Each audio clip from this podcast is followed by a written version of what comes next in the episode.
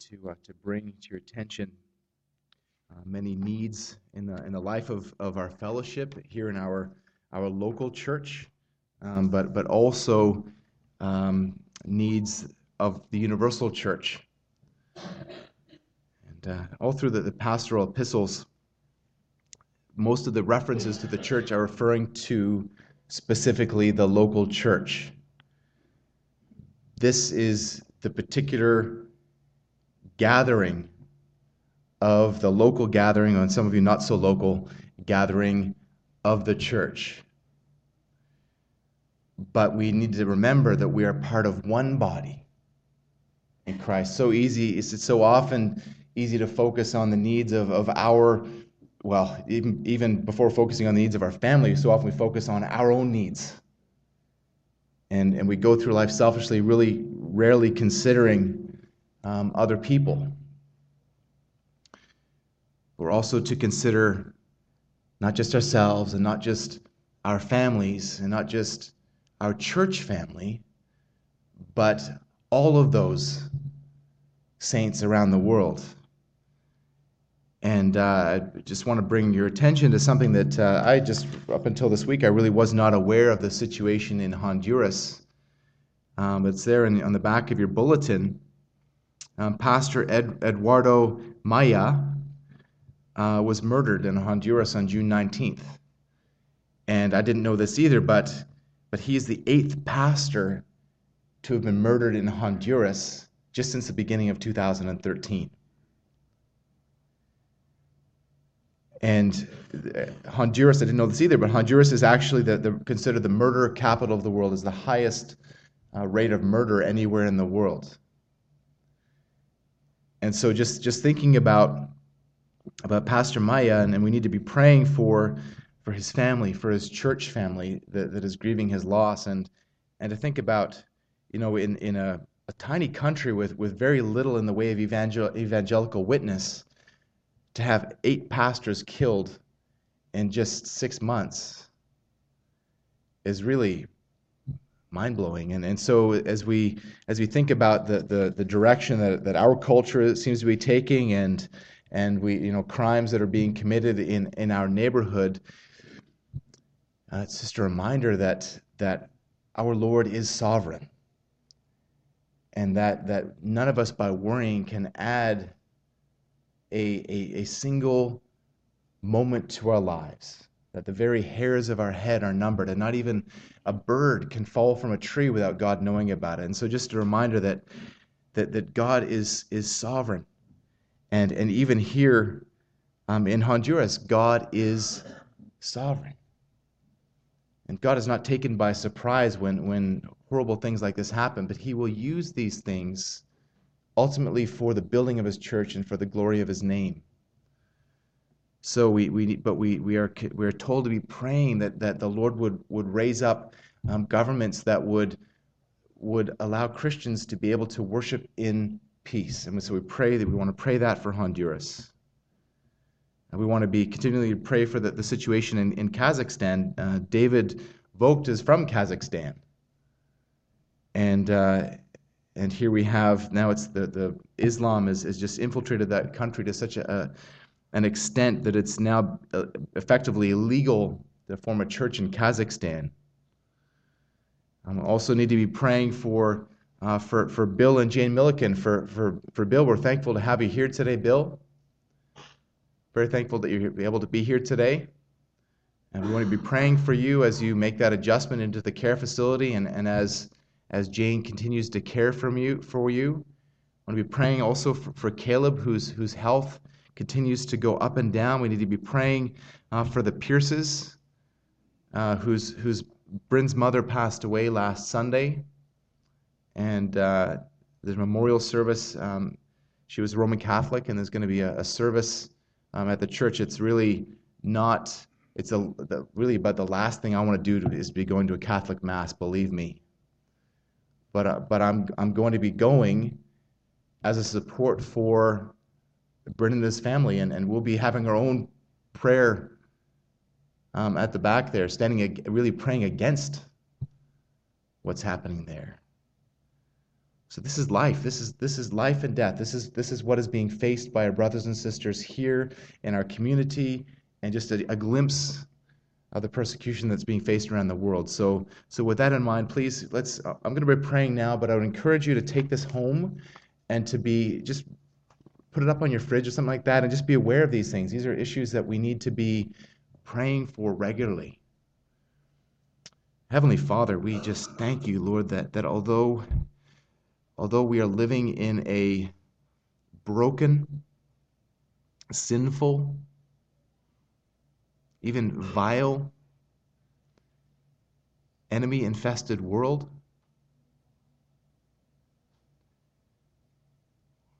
Lord Jesus, we know that you came to call out sinners just like us unto salvation in you. Lord, just as you came and walked among your sinful creation, you have you didn't just save us and then bring us home immediately. You saved us in order to be salt and light in this dark world. And as the world gets darker and more foul, it's that much more important that we shine your light and that we act as a preservative against what's going on. So, Lord, with, with that in mind, we just want to pray for uh, the, the family and church of, of Pastor Maya in Honduras. We pray for the situation there in Honduras, Lord, that you would, would raise up a government that would stand firm for the, the, the rights of Christians to be able to worship in peace.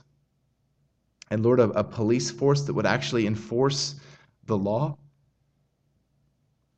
But Lord, at the same time, even as, as, it's true in, in Honduras and it's true here, that, that our confidence ultimately does not lie in, in any government or any police force, but our confidence lies in you, sovereign, loving God. So we pray, Lord, that you would undertake for your church there in Honduras. We pray, Lord, that you would, would comfort Pastor Maya's family and his church as they, as they just grieve his, his horrible death. And Lord, we pray that you would stem the tide of violence in that country so that the, the, let the gospel go forth powerfully even in the midst of that. Let christians not cower in fear but be bold to proclaim the gospel knowing that there is a time that is appointed for us to die and that we cannot change that. No man can change that. Even as we'll remember in our sermon today lord if you are for us who can be against us? We also pray for the, the situation in kazakhstan and uh, we pray for, for Pastor Kashkumbayev, Lord, who's now in prison, has been in prison since May. Lord, we pray that you would comfort him and comfort his church, comfort his family, Lord, with, with gospel truths. And Lord, I pray that you would cause the gospel to break forth powerfully, even in that prison. And Lord, that, that the authorities would see that it's fruitless to be arresting these men because the gospel just spreads wherever they go. And Lord, we also pray for those here, Lord, who are, are struggling. Lord, we pray for, for Caleb and for Bill as they as they they have have ailing health, Father. We pray that, that you would be their source and that you would be their strength, that you would also comfort them with gospel truths. We pray the same for, for Jane as she cares for Bill, that she would also know your peace and your strength.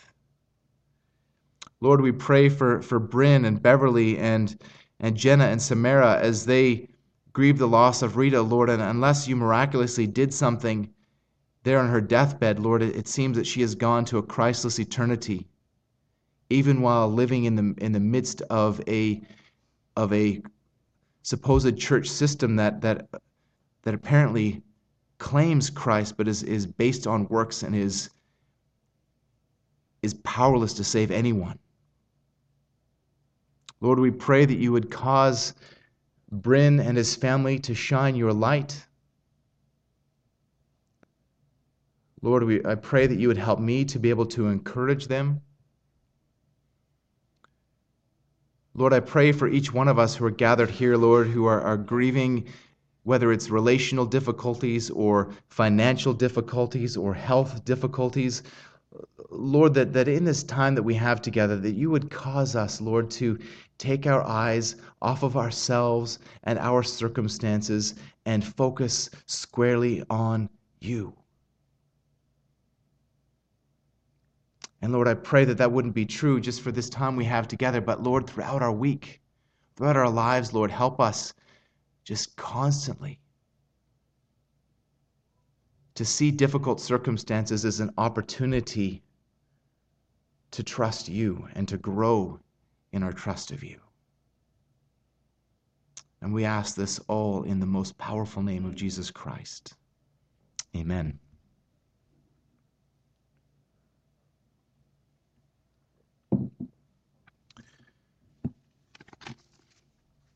We're going to be continuing this morning in our study of the Gospel according to John and, and looking here at the second half, the second half of, of John chapter 10. I'll be focusing on verses, verses 22 to, to 42. And that's on page 799 in your Pew Bible. John chapter 10, verse 22. Would you please stand, if you're able, out of honor to the word of our Lord?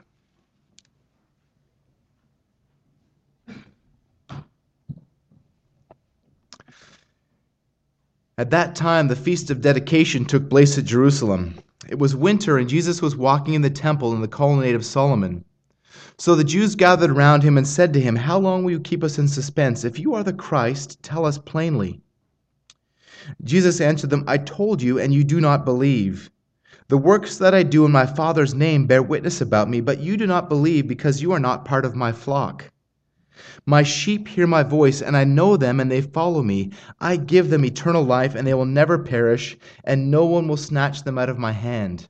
My Father who gives them who has given them to me is greater than all, and no one is able to snatch them out of the Father's hand. I and the Father are one. The Jews picked up stones again to stone him. Jesus answered them, I have shown you many good works from the Father. For which of them are you going to stone me? The Jews answered him, It is not for a good work that we are going to, to stone you, but because of blasphemy, because you, being a man, make yourself God. Uh, Jesus answered them, Is it not written in your law, I said you are gods? If he called them gods to whom the word of God came, and scripture cannot be broken, do you say of him who the Father consecrated and sent into the world, You are blaspheming, because I said, I am the Son of God? If I am not doing the works of my Father, then do not believe me. But if I do them, even though you do not believe me, believe the works, that you may know and understand that the Father is in me, and I am in the Father. Again they sought to arrest him, but he escaped from their hands. He went away, he went away again across the Jordan to the place where John had remained. And many came to him, and they said, John did no sign, but everything that John said about this man was true. And many believed in him there. This is the word of our Lord.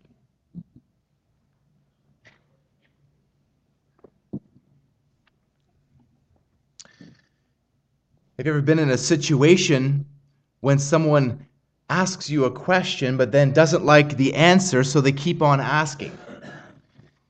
It's like when your child comes to you and asks, Daddy, can I go over to Jimmy's house? And you say quite clearly, you can go to Jimmy's after you clean your room.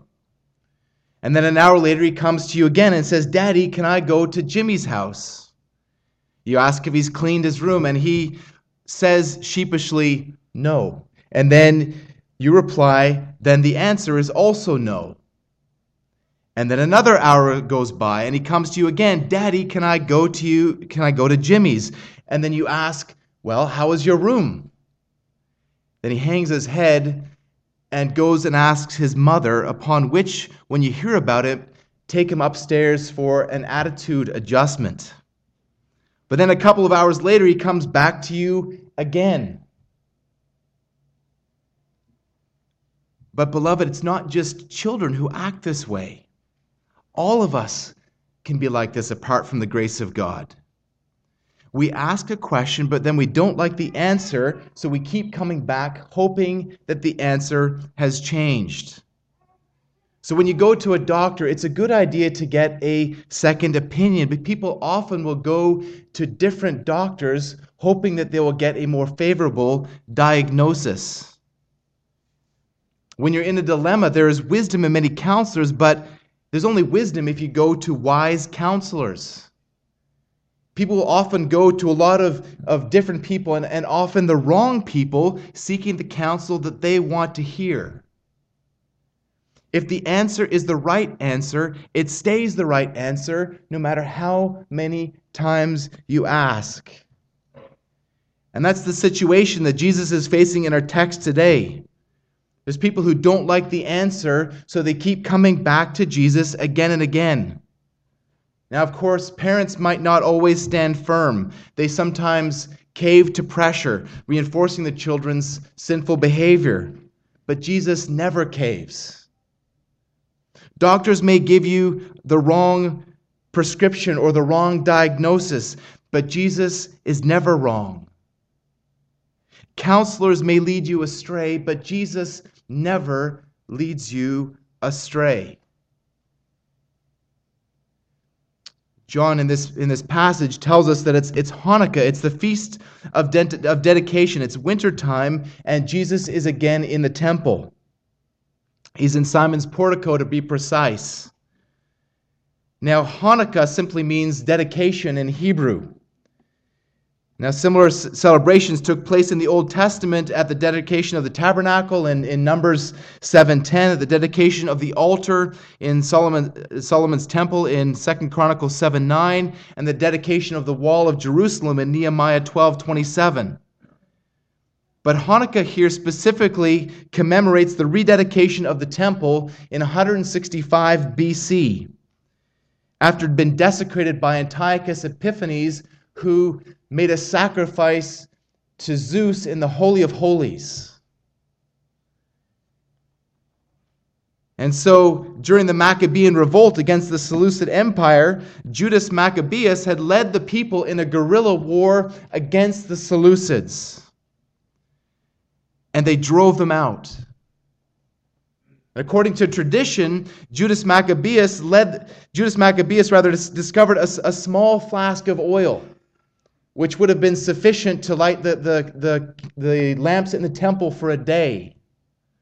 But then, there, as the people celebrated the rededication of the temple for, for eight days during that entire period, miraculously, the oil did not run out. So, Hanukkah is also known as the Festival of Lights. Now, although there's no biblical mandate for the celebration of this specific feast, Hanukkah continues to be celebrated by Jews to this day as they, they decorate their homes with, with lamps and candles. And it takes place around the same time that many Christians celebrate Christmas or Incarnation Day. But although John provides this information as a timestamp, telling us that there's, it's now uh, about three months after the Feast of Tabernacles, he does so here um, to tell us a lot more than just the time of year. It tells us who Jesus is. As D.A. Carson explains, this passage focuses on two aspects of the identity of Jesus. He is the Messiah, verses 22 to 29, and he is the Son of God, verses 30 to 42. Now we know this is ground that Jesus has already covered. He's already demonstrated his identity to the Jews repeatedly. And his identity is not going to change no matter what the Jews do or no matter what the Jews say. But also, no matter what Jesus does or what Jesus says, these Jews will not believe in him. Goats will never believe. His sheep, however, will. And although some time has passed between the events of verses 1 to 21, this line of discussion is actually continued. Themes that Jesus had introduced earlier in John chapter 10 are continued here. There's still division over who Jesus is. Sheep are still acting like sheep, and goats are still acting like goats. And John's announcement that this is the feast of dedication follows immediately after the condemnatory accusations of the many who said in verse 20 that Jesus has a demon and that he is insane, and the support of others in verse 21 who saw that Jesus' actions and his words are evidence of his true identity. So first of all, in, in verses 1 or sorry 22 to 29, Jesus is the Christ. Jesus is the Christ. We, we use this, this term to refer to Christ, to Jesus often as we say, we say Jesus is the Christ. But we need to stop for a moment and think about what it really means that Jesus is the Christ. Christ is simply the Greek word for Messiah, which means anointed. And specifically, to be anointed with, with oil. That's what it pointed to. In the Old Testament, prophets and priests and kings were anointed with oil as, as a, a sign of their being set apart for the service of the Lord. An anticipation of the coming Messiah developed all the way through the Old Testament as Jews looked forward to the anointed one who would serve as prophet, priest, and king. And this is especially evident in the servant songs of Isaiah. Isaiah 61 1 prophesies the, the glorious role of the Messiah. The Spirit of the Lord God is upon me because the Lord has anointed me to bring good news to the poor. He has sent me to bind up the brokenhearted, to proclaim liberty to the captives, and the opening of the prison to those who are bound. Now, the Jews had been looking for the Christ for the Messiah, the anointed one of God. But when he actually came, they were so warped in their sinful thinking, thinking that most of them actually rejected him. We've seen how Jesus repeatedly throughout his ministry fulfilled Isaiah 61 and so many prophecies of the coming Messiah. But here these Jews gathered around him and said to him, How long will you keep us in suspense? If you are the Christ, tell us plainly. The King James says, How long will you make us doubt? The Greek says literally, How long will you hold up our souls? Now, this idiom isn't familiar to us in English, but the context provides the meaning. Don't keep us hanging. If you are the Christ, tell us clearly. But this here with these Jews is no mere fact finding mission. These Jews are literally circling around him, challenging him. They aren't asking this so that they can worship him. They're asking in order they might have grounds to attack him. But as usual, Jesus is not going to play by their rules. But now, in one sense, they're correct. Jesus has not ever directly told them that he is the Christ. He has never directly declared to the Jews that he is the Messiah. Now we know that he had done so with a Samaritan woman at the well. She asked him in John 4:25, where she said to him, "I know that the Messiah is coming who is called Christ. When he comes, he will tell us all things."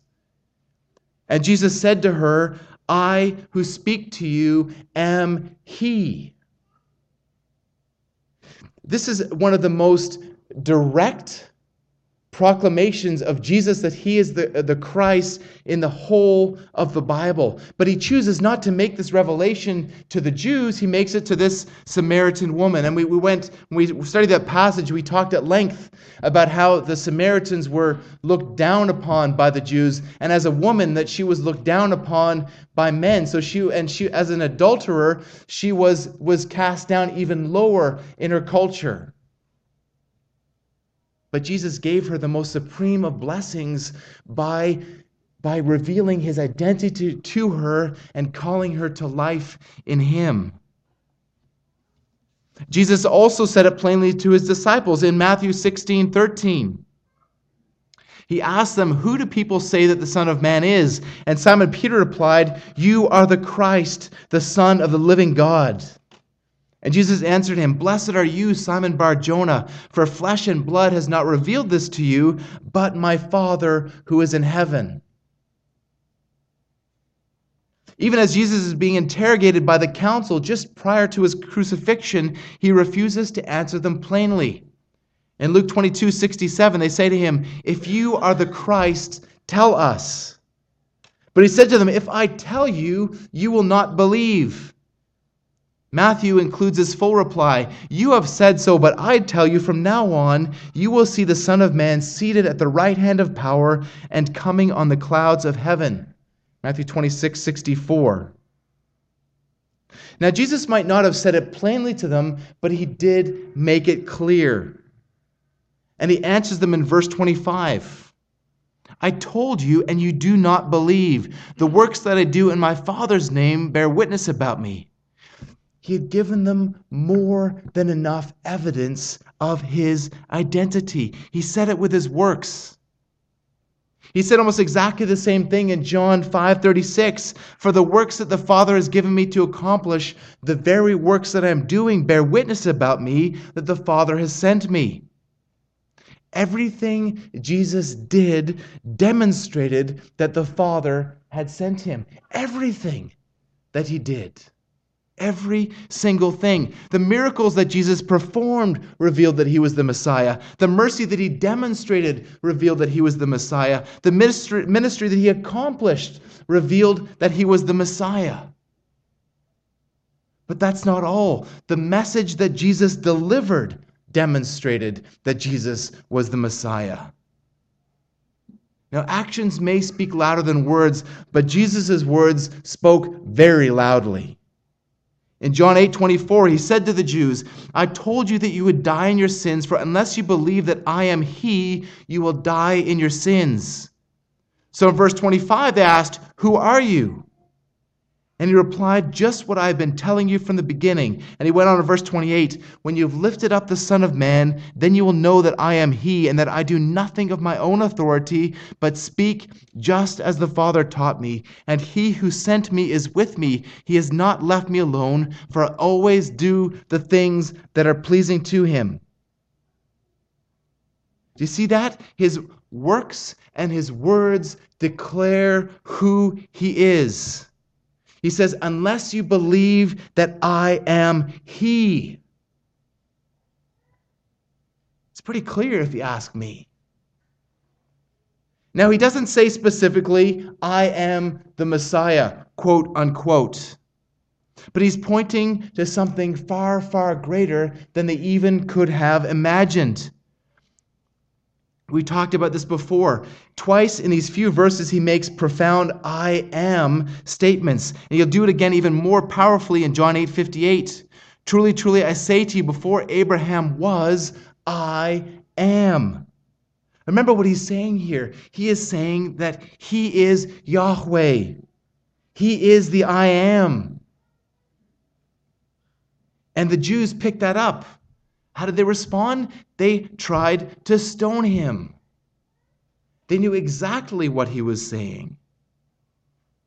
They were supposedly looking for the Messiah, but they had no idea what that really meant. They didn't believe him. Why didn't they believe him? Jesus answers them in verses 26 and 27 You do not believe in me because you are not among my sheep. My sheep hear my voice, and I know them, and they follow me. Again, everything Jesus said and everything Jesus did demonstrated that the Father had sent him. It all proved that he was the Christ, but they didn't believe him because they didn't belong to him. We saw this last week in the first half of, of John chapter 10, where Jesus revealed himself as the Good Shepherd. Verses 3, 3b to 5 The shepherd hear his voice, and he calls his own sheep by name and leads them out. When he has brought out all his own, he goes before them, and the sheep follow him, for they know his voice. A stranger they will not follow, but they will flee from him, for they do not know the voice of strangers. I just quickly want us to see three important parts of what he's saying here in verse 27. The sheep hear his voice. They recognize who he is and what he says. They aren't deceived by impostors, at least, at least not permanently. They, they don't get permanently sucked into false teaching as they grow in, in the understanding, their understanding of God, they will, they will grow in their, in their knowledge and they will, they will flee from, from false teaching. Jesus knows the sheep. He knows them intimately. Last week we looked at images of a shepherd tenderly caring for his sheep, sitting there at the gate as each one of his sheep comes in and examining them carefully for injuries or parasites. How the, the shepherd would, would charge hard after, after an enemy of the sheep. We saw how, it, how, how David was was an archetypical, was a, sorry, a prototypical shepherd in the way that, that he protected his flocks from, from a bear and a lion as a young boy. And also, the, the sheep follow the shepherd. The sheep obey the shepherd wherever they will go, wherever the shepherd leads. Maybe you've heard of Betty Scott Stam. She was a missionary in, with the China Inland Mission. She reflected this attitude as, as she went to China in the first half of the 20th century.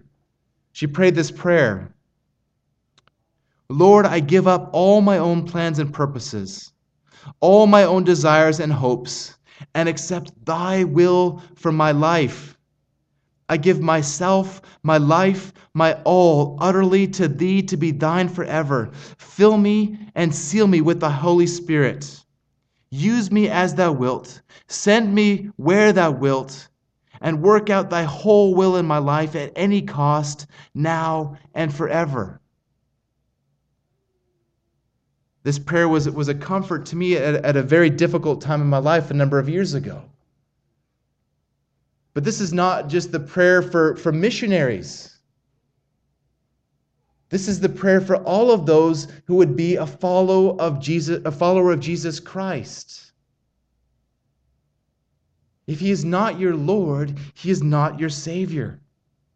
All of Jesus' sheep can pray this prayer wholeheartedly. Betty Scott Stam was martyred in December of 1934.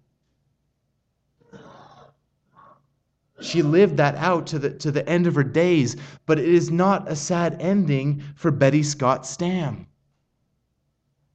Why?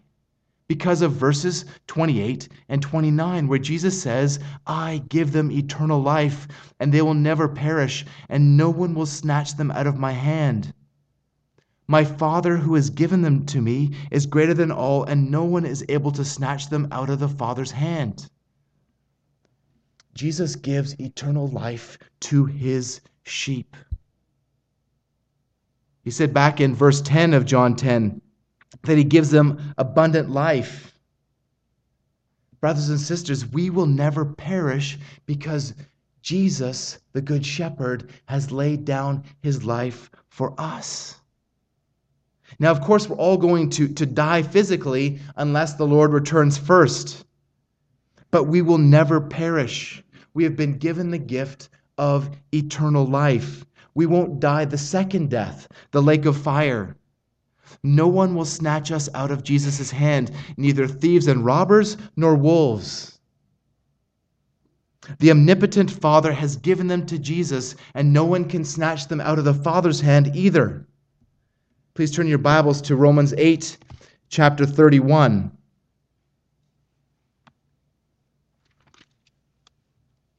in our study on Wednesday evenings of Romans, we've been, we've been looking at, at the, the, the, the golden chain of salvation, as it's called, in verses uh, well, first in verses 29 and 30, for those whom he foreknew, he also predestined to be conformed to the image of his Son, in order that he might be the firstborn among many brothers. And those whom he predestined, he also called. And those whom he called, he also justified. And those whom he justified, he also glorified. And we talked about how all these things are actually in, from God's perspective, in the past tense. It's a done deal. It's mission accomplished. And then so so Paul continues in, in verse 31. If God is for us, who can be against us? Brothers and sisters, if God is for us, who can be against us? That's true uh, of me when I walk the dog late at night in this neighborhood that seems to have taken a turn for the worse. It's true of, of Pastor Maya. The only reason that anybody was able to touch him was because the Lord allowed it.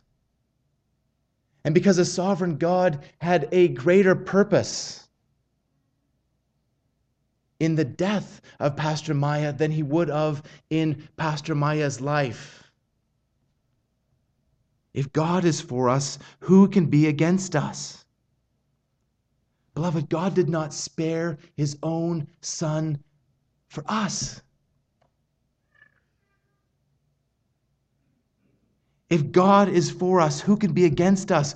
God has justified us. Who can bring a charge against God's elect? It is God who justifies. I had a really scary dream last night in which I was wrongly committed for a crime, for murder. And, and at, towards the end of my dream, I was, I was weeping realizing that, that I was probably going to go to jail for a crime that I didn't commit. But amazingly, even in my dream, and I'm not speaking, it wasn't prophetic, but but I'm I'm speaking, but but I was was speaking the gospel to myself and reminding myself that no matter what anybody said or did, no matter what charge a human court could bring against me, I could trust in the, in the loving sovereignty of my God. That's true for us. That's true of our brothers and sisters who are facing persecution around the world. But now look at, at verses uh, 35 and following. Who shall separate us from the love of Christ? Shall tribulation or distress or persecution or famine or nakedness or danger or sword? And Paul here goes back again to the, the, the sheep metaphor. As it is written, For your sake we are being killed all the day long. We are regarded as sheep to be slaughtered. No, in all these things we are more than conquerors through him who loved us. For I am sure that neither death, nor life, nor angels, nor rulers, nor things present, nor things to come, nor powers, nor height, nor depth, nor anything else in all creation will be able to separate us from the love of God in Christ Jesus our Lord. Now, many years ago, I was, was going to, to I loosely refer to it as a, as a church, and I'd probably be more accurately described as a cult. This is about 10 or 12 years ago, and, and the leader of this group was saying that, that you could lose your salvation. And that in order to keep your salvation, you need to remain a part of this group. Because if you leave this group, you're not going to stay saved. Now, I left this group when, when the leader told me that I should separate from my family because I couldn't reconcile that with, with honoring my father and mother. So I left this group, but there was still fear. I was, I was afraid that I was going to lose my, my salvation until, until I met, many of you have met Steve Sconce, who, who opened up God's word to me and showed me this passage, showed me that, that God was keeping me saved. That if I was truly saved, that nothing could separate me from the love of God in Christ Jesus. And so from there, I saw the preservation of the saints. Now, it's often referred to as perseverance of the saints, but it's not really perseverance because that implies that it's, it's, it's we who are keeping ourselves, but it's God who keeps us. It's God who keeps us.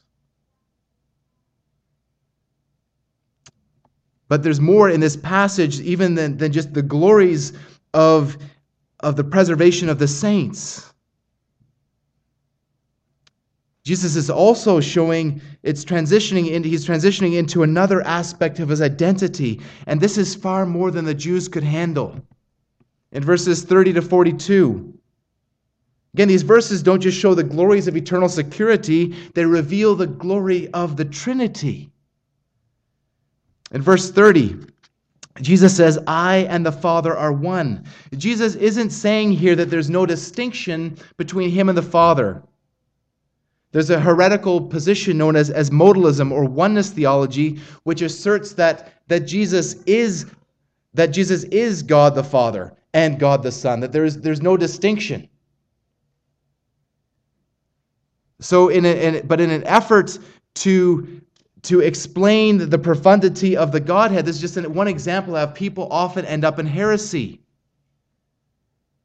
Now, the, the Greek word for, for one that, that Jesus uses here is, is the, or that John uses, quoting Jesus here, is the, the neuter hen, which, which means in this context, one essence or nature. He's not using the masculine heis, which would refer to one person. It's the same word that Jesus uses in John 7:22. The glory that you have given me, I have given to them, that they may be one even as we are one. So he's speaking here of, of the relationship of in the church reflecting the relationship of the Godhead. Now, we, of course, we know that, that we are the universal church, and but, but that doesn't mean that we're one single person. We are individuals within the church, but we are one. Now, you might be thinking, if you're taking now to the other end, you're thinking, well, hang on a second. If we're individuals, then there must be a separation. There must be a, a distinction. They must be completely separate. But they aren't. They are one God. The Trinity is God the Father and God the Son and God the Holy Spirit. Turn, please, to John chapter 1, verse 1.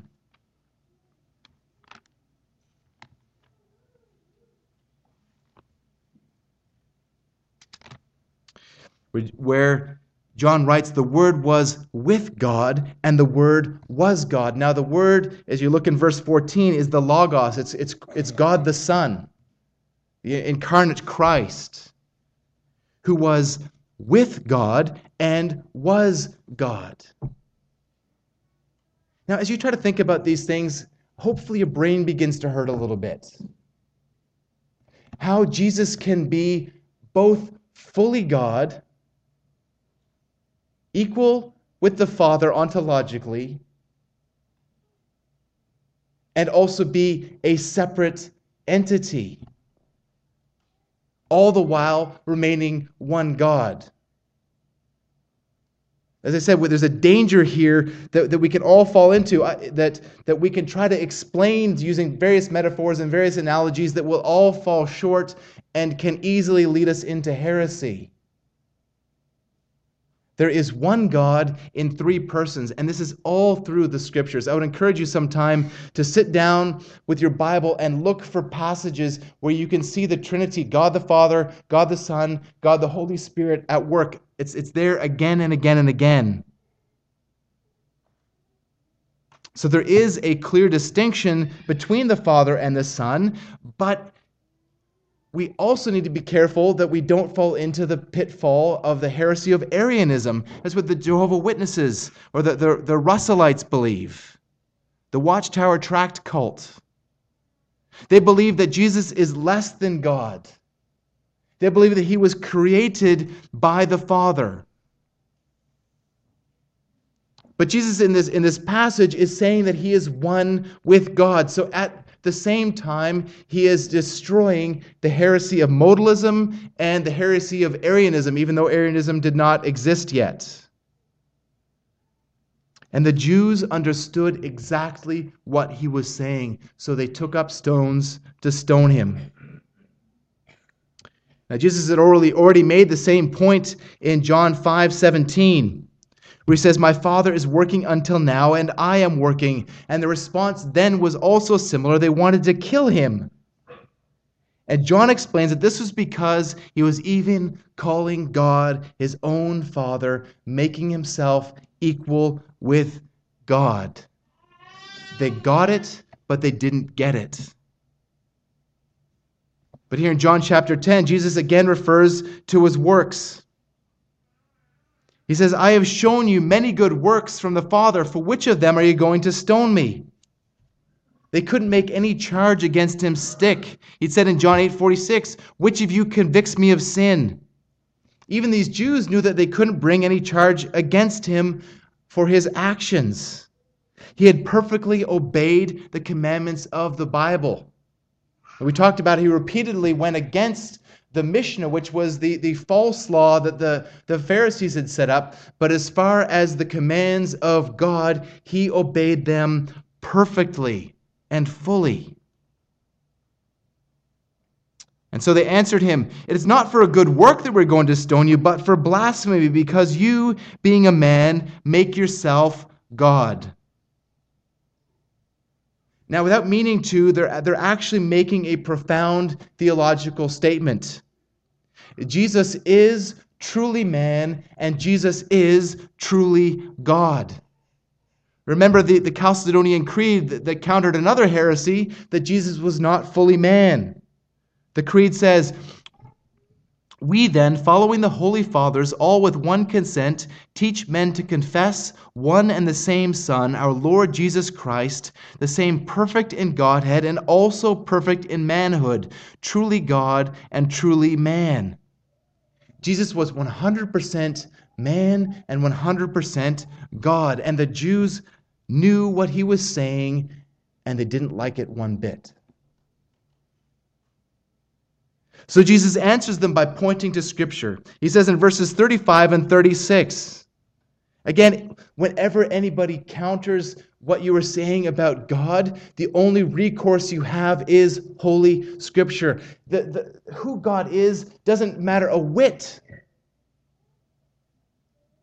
when we, if we look at, at our experience or our ideas of right and wrong about who God is, if you want to know who God is, look at His Word. And we need to submit ourselves and our experiences, interpret our experiences through the light of God's holy Word. And Jesus does that in verses 35 and 36. He says, if he called them gods to whom the word of God came, the scripture cannot and scripture cannot be broken, do you say to him whom the Father consecrated and sent into the world, You are blaspheming because I said, I am the Son of God? Now, law here narrowly refers to the, the Pentateuch, but it was often applied to the whole Testament. And this is exactly the case here because Jesus refers in the statement to, to Psalm 82 6, which says, You are gods, sons of the Most High, all of you. And verse 7 continues Nevertheless, you like men shall die and fall like any prince. As Leon Morris explains, this passage refers to the judges in Israel, and the expression gods is applied to them in their exercise of their high and God given office. The point Jesus is making is that if the Bible refers to mere men as gods, how could they object when Jesus calls himself the Son of God?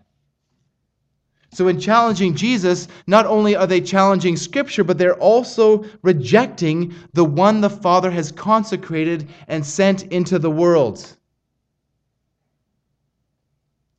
Jesus had been consecrated by the Father or set apart. This word that's, that's translated here, consecrated, is the same Greek word that means made holy. As Gerald Borchert explains, this is one of the few places where John uses holiness terminology. We'll see it also in John chapter 11. But I want us to remember when this was taking place. This is taking place at the festival of rededication or the sanctifying of the temple. As, as Judas Maccabeus installed, I believe it was his brother, as, as high priest, and they cleansed the temple, getting rid of all the, the garbage that had been put there by Antiochus Epiphanes, and rededicated the, the, rededicated the temple to the Lord. So this is no accident. What Jesus is saying here as that this event points to him. that he is the one who has been consecrated by the Father and set apart. He is the Messiah. He is God the Son who has come into the world, and the temple and everything about the temple points to him. Remember that the, the, this is also known as the Festival of Lights. And again, there's no accident that it took place at the time when Jesus had healed the blind man. He had, he had given light to the man who had been born blind.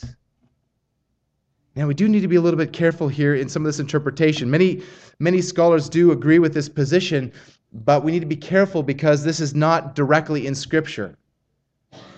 So we don't want to lapse into, into, into interpreting our grid into it. But, but all through the, the, this section of John, Jesus, I believe, is presenting living parables that show who he really is, that show him that, that the Old Testament points to him. And by rejecting Jesus, these Jews are rejecting the Father himself. It's the Father who set Jesus apart. It is the Father who sent Jesus into the world. Jesus' mission was to come into the world and to save those that the Father had given them by giving up his life on the cross. And in verses 37 and 38, what does Jesus appeal to? He appeals again to his works. He says, If I am not doing the works of my Father, then do not believe me. But if I do them, even though you do not believe me, believe the works, that you may know and understand that the Father is in me and I am in the Father. His works prove undeniably who he is. He does what the Father does. He speaks that which he has heard from his Father. He and the Father are one.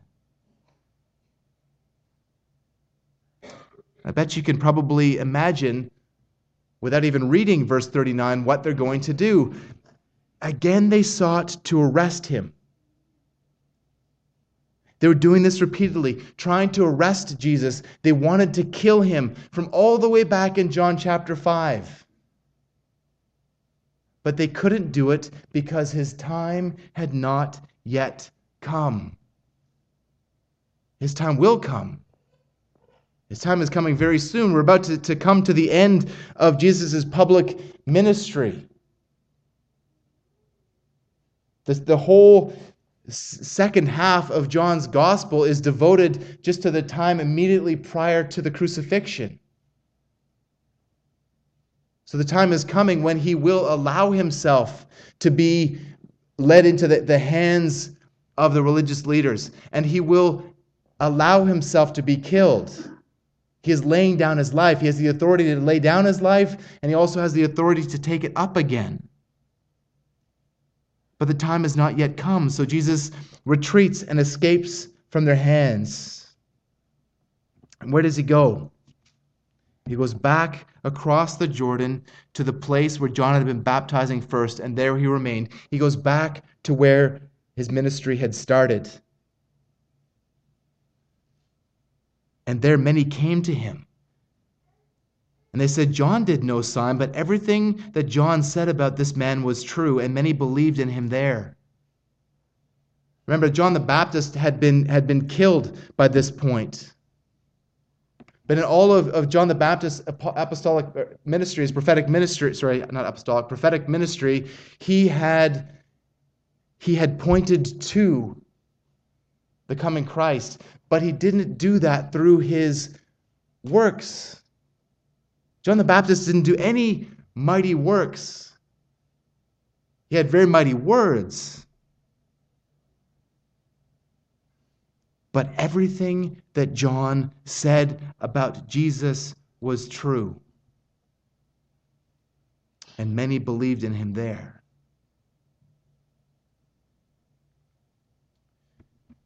So as you think about, about what Jesus said and about what Jesus did, what's your response? Are you following Jesus? Are you recognizing his voice? Are you obeying him? Are you laying down your life out of love for him and others? Are you following in the footsteps of the Messiah, the Good Shepherd?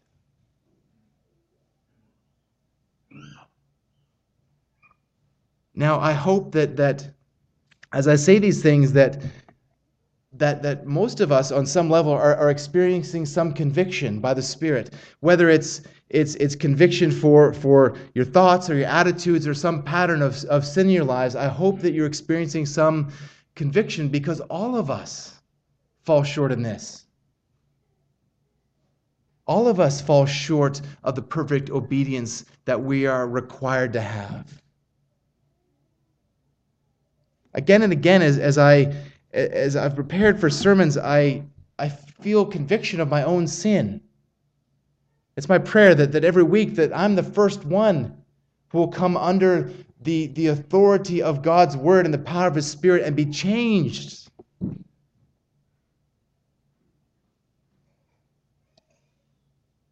But as I as I my only recourse is in those times to go to the cross. And with, with, by God's grace, a heart of repentance and faith, turning away from sin and turning to Jesus. And if that's you, if the cross is your only hope,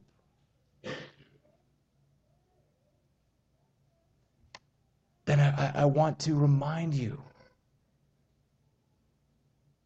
to look to Jesus, the author and the perfecter of your faith, who for the joy that was set before him endured the cross, despising the shame, and is seated at the right hand of the throne of God. But if you're sitting here this morning as an unbeliever, as someone who in your heart has not truly turned away from your sin, has not put your faith in Christ and Christ alone, then also with the authority of God's word, I want to command you to turn away from sin, to be reconciled to God.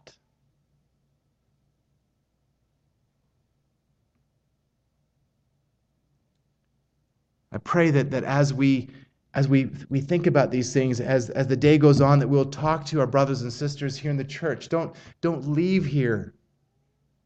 If you've been convicted, don't leave here without, without getting right with God over these things. Don't leave here without talking to somebody who is going to point you to the Word of God and point you to life in Christ. and let that change the way you live your life. By God's glory, for God's glory, and by His grace. Let's pray.